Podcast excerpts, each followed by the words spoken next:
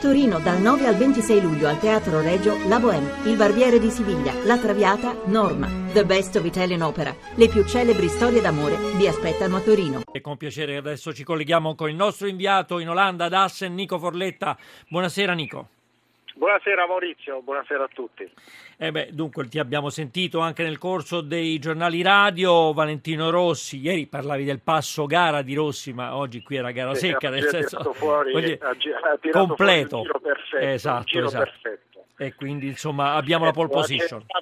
Eh sì, è la 61esima in carriera per Valentino, la 51esima nella classe maggiore e eh, badate bene è appena la seconda in 44 Gran Premi in cui le qualifiche si sono svolte con la nuova formula che è in vigore dal 2013, ovvero sia con l'Q2, questo quarto d'ora sparato alla morte dai piloti e che non è mai andata giù a Valentino, questa Q2 gli è sempre risultata indigesta, invece oggi se l'è mangiata in un sol boccone, è veramente ha fatto faville oggi Valentino, è stato grandissimo, ma come è stato grandissimo in, anche nei turni delle libere. Valentino Maurizio in cinque turni fra i tre di libere, il quarto in configurazione gara e eh, la Q2 si è piazzato davanti a tutti in, occas- in tre occasioni. Beh, ha suggellato cui... insomma, la sua fama di fenomeno, perché insomma, l'età poi, sì. voglio dire, insomma, se è così, eh. alla sua età quanti, quanti, ne ha? 37? Quanti ne ha? 36. 36, 36 anni, 36, beh, insomma, anche Agostini, mi ricordo, qualche anno fa sosteneva, beh, insomma, vista l'età i riflessi non sono più quelli di una volta, e invece ha dovuto eh. ricredersi. altra, altra classe, altra stoffa, altro tutto, altro tutto. Stupisce continuamente. Non nei confronti di Agostini, ma insomma voglio dire, insomma, no, è, è, è no, impossibile no, fare un... Classe, certo, certo, certo. non nei confronti sì, di Agostini, sì, sì, sì. classe nei confronti dei fenomeni certo, odierni. Certo, certo, certo. Primis Market. Beh, insomma, abbiamo avuto due, due, due diamanti insomma, di, di, di, valore inestimabile tra, tra veramente Giacomo Agostini e Valentino Rossi.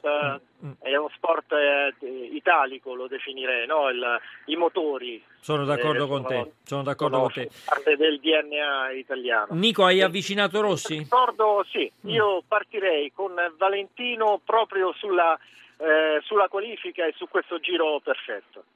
Sono contento anche perché l'obiettivo era partire in prima fila, poi il telaio bisognava vedere se in effetti sul giro singolo eh, dava una mano e quindi è una cosa, è una cosa positiva. Ecco. Tu hai fatto un giro perfetto però boh, ci è sembrato che neanche abbia faticato poi così tanto per farlo, o sbaglio? No, beh, ho spinto al massimo e mi sono preso i miei rischi giustamente, e, però durante questo weekend eh, sono stato, quando ho voluto fare il tempo l'ho sempre, l'ho sempre fatto, ecco, quindi ero eh, ottimista di poter migliorare, di fare, di fare 32 perché la moto va, va, molto bene, abbiamo un buon, un buon, setting e quindi ho cercato di gestire le qualifiche al meglio, di fare, di fare un po' di giri e di cercare di, di, tenermi per un giro buono, anche perché è difficile sempre con il traffico, con quelli che cercano di attaccarsi, quindi ci vuole anche un po', un po di fortuna a trovare il giro, il giro buono. Ecco. È stata una cosa particolare qui Oppure hai dimostrato a te stesso che poi questa Q2 non è che poi sia così indigesta? Ma è, guarda, siamo talmente tutti attaccati che ogni volta è diverso. E secondo me, più che altro, devo dire la verità, non è che dopo Barcellona abbiamo pensato a qualcosa di particolarmente intelligente e qui ho fatto la pole. È, è semplicemente che sono andato bene da giovedì, la moto va bene, siamo riusciti sempre a migliorare.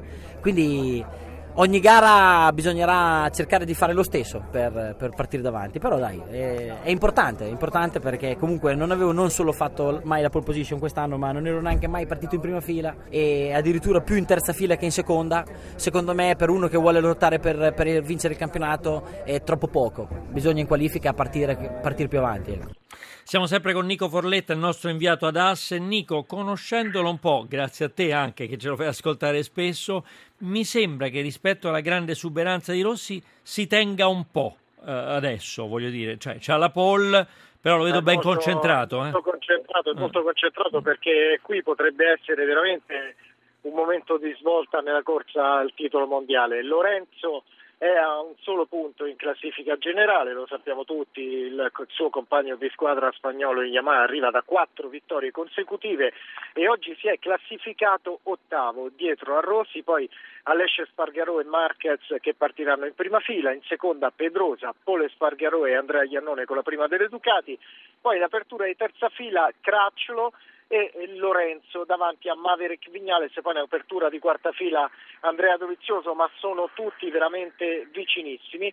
E Lorenzo ottavo, Valentino in testa sembra aver, eh, sembrano i due compagni aver invertito le loro parti in Yamaha. Valentino è partito svariate volte in terza fila, lo ha ricordato lui stesso, per una volta è lui davanti e Lorenzo dietro, allora ascoltiamolo proprio su questo tema.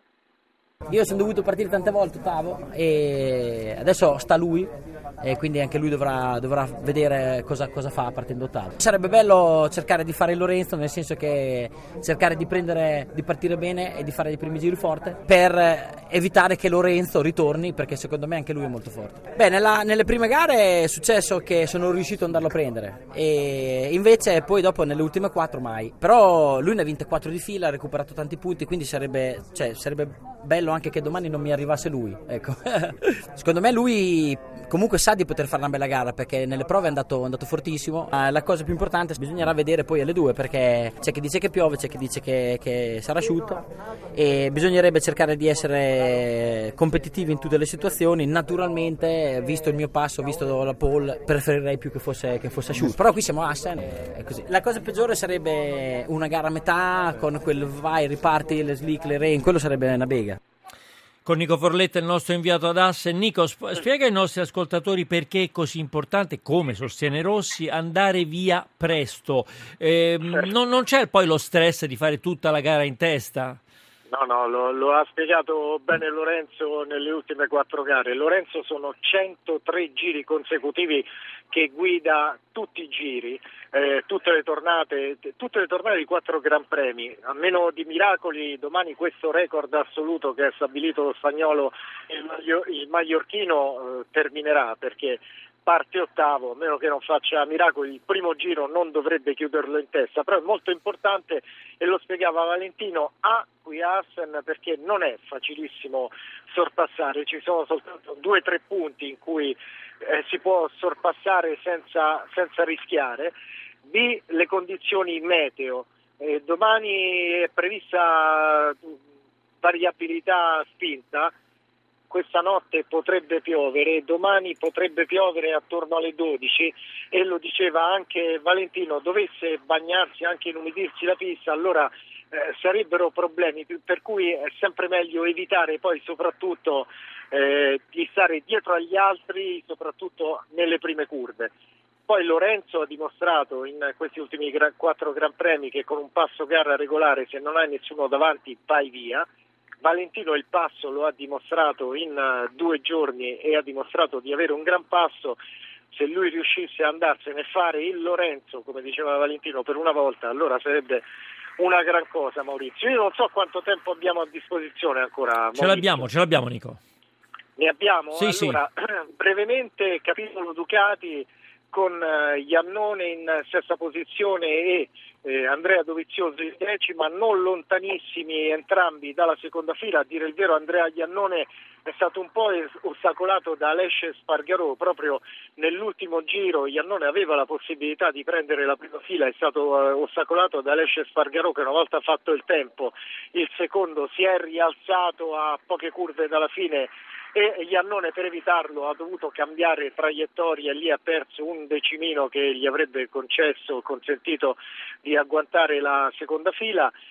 Andrea Dovizioso è a pochi millesimi dalla terza fila, ma anche dalla seconda, se andiamo a vedere bene i tempi, però Dovizioso è stato chiaro, la Ducati non ha il passo, almeno per ora, in, eh, in gara per domani, a meno che domani non cambi qualcosa, non riescano a settare meglio la moto. Io chiuderei, eh, Maurizio, con un'altra grande pole position, la seconda consecutiva di Enea Bastianini, la seconda in carriera della vera promessa del motociclismo italiano in Moto 3. Eh, possiamo ascoltare Bastianini.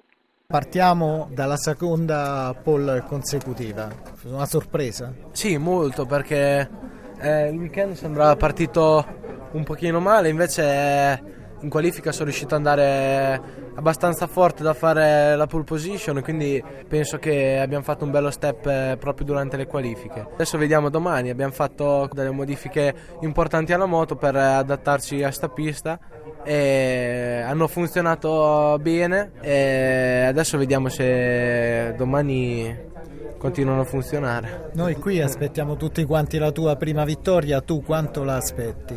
Ah beh, io l'aspetto tutto che arrivo secondo, però eh, non lo so, quando arriva arriva, io sono sempre concentrato, sono sempre lì per provarci e purtroppo eh, non ce l'ho ancora fatta perché sono stato un po' sfortunato, però eh, un po' più di strategia e di esperienza mi aiuteranno. C'è Kent sicuro poi dopo, secondo me, domani si aggiungeranno Navarro e Quartararo. Beh, sicuramente i primi giri sono sempre utili per cercare di magari provare a fare un po' di strappo gruppetti, ecco, quindi cercare di non darsi troppo fastidio e sicuramente non sarà una gara solitaria, però sicuramente saranno importanti come sempre i primi e gli ultimi giri.